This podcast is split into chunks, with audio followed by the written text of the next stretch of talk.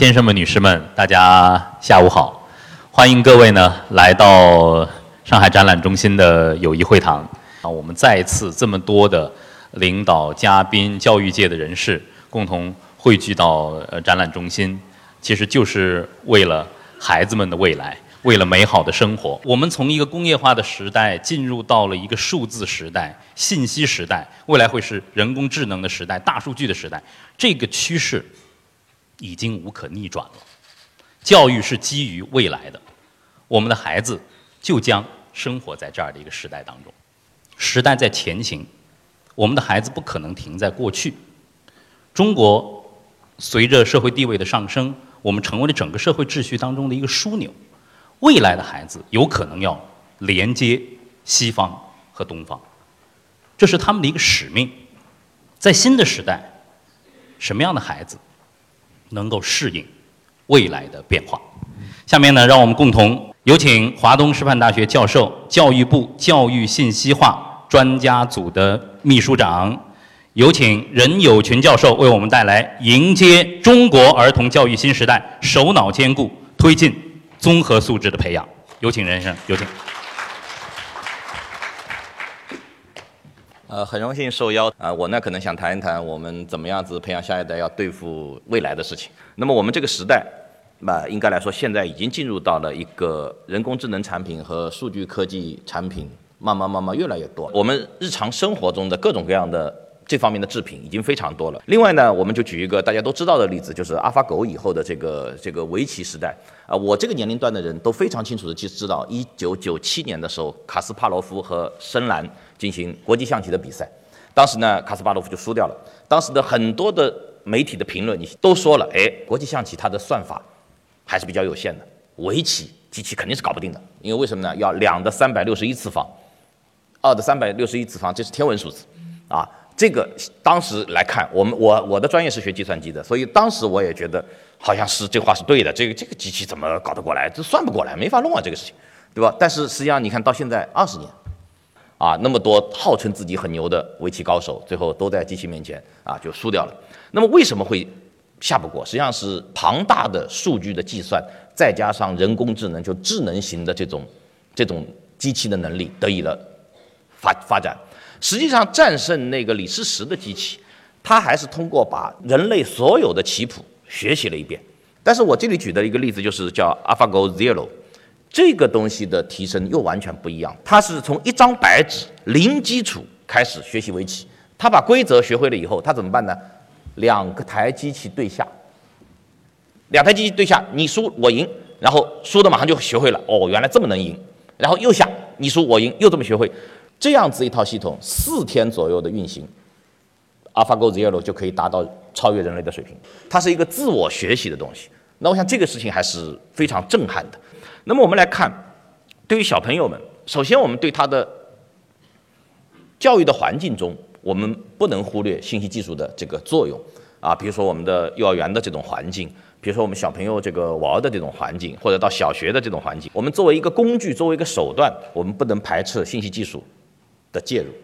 另外呢，信息科技它作为一个教学的内容，它也应该进入到我们的。中小学，我们的幼儿园，当然进入的层次和方式是不一样的。比如说，在幼儿园期间，啊，小朋友可以对 STEM，啊，就是科学技术、工程和数学的一种整合的课程，哎，能够能够参与这样子课程的学习。大家知道，我们中国人的考考试啊，是非常顽固的纸笔考试。我们有一千多年的科举制度，这个科举制度基本上是建立在纸笔考试的基础上的。我们不太强调口才。中国人也比较忽略动手能力培养，那么实际上这一点对我们以后的未来社会的发展，如果我们的孩子还是这种套路呢，应该来说是有点问题的啊，是有比较大的问题的。所以我们应该能够鼓励工程类的教育、动手类的教育，能够在我们的中小学的各种环境中能够更多的来采用。我觉得这个是大的方向。那么对我来说，我的观点就是，小朋友去碰这些信息技术的产品，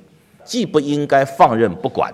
也不应该绝对禁止，这两条我觉得都要克服。我们应该是在找到一个中间点，鼓励我们的小朋友啊，动手也要动脑啊，也要动身体啊，然后呢，让他去学习各种各样的东西。我们现在比较急的，应该教给我们孩子在这个领域大致是什么知识？我个人觉得更重要的就是这两条，一条是计算思维，一条是工程技术的素养。那么计算思维，这个是计算机科学的一个基础性的一个概念，也就是说，等于说我是用一种类似于编程的思维来看待整个世界的，这是一种思维。那么可能也有家长会问，我的孩子又不要又不要去做计算机专家了，我以后长大我这个孩子干别的事情呢，我我为什么非要学这个？那么这个实际上就有点类似于我们在探讨中小学中哪些课程是必修的。比如说我们讲到历史，那我也不要做历史学家，我为什么要学历史？那我对吧？那我也不去学作家，我为什么非要学很多语文？啊，我以后不做数学家，为什么要学数学？大家可以看到人类这几百年近代以来的这个知识，它的迭代的速度还是蛮快的，越来越多的知识。三四百年前那是牛顿研究的事情，三四百年以后，对不起，初中课本就教完了。对于未来代表方向的一个信息时代，掌控这个信息时代的一个基本的逻辑，那么我相信，在这个信息时代想做得好的下一代的孩子，他都得知道一个基本逻辑。那么还有家长可能会问，我的孩子上上网上瘾了，或者是玩游戏上瘾了怎么办？我实际上恰恰恰就想说，所有的玩游戏上瘾的孩子，都是没有好好学过计算思维。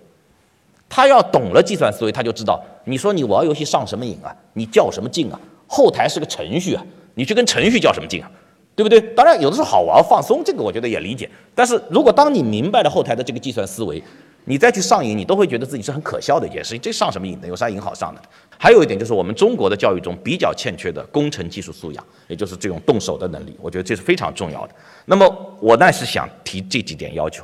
首先呢，要全面改变网瘾少年的一些生存的环境啊，特别是家庭环境，很多时候还是家庭教育出了问题，父母没有尽到他该尽到的一些、一些、一些跟孩子互动的一些一方面的责任，正确对待一些喜欢上网、喜欢玩游戏的孩子的一个自身的特点，不是简单的你把他收拾他、你揍他一顿、你或者怎么样就能解决问题的。那么还有呢，就说是要制定个性化的方案。然后呢，用技术呢去慢慢的去触及它。那么实际上就是在现有的幼儿幼儿教育的体系中呢，产生一些培养工程技术素养和计算思维的一些课程、一些活动。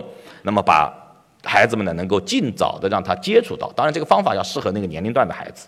当然，那个时候孩子还搞不清楚是哪些知识，但是等到他读到初中、高中，他自然会慢慢弄清楚。这就是他小时候在他心灵中种下的这些种子。到了初中、高中、大学以后，甚至到他做了科学家以后，他会发芽，他会结果。信息时代实际上已经到来了。我们的父母父母们既不能恐惧，我觉得也不能呢太放纵自己的孩子。这里头有一个度，关键是让孩子能够学会信息时代背后的基本的逻辑、基本的思维，掌握了这种素养以后。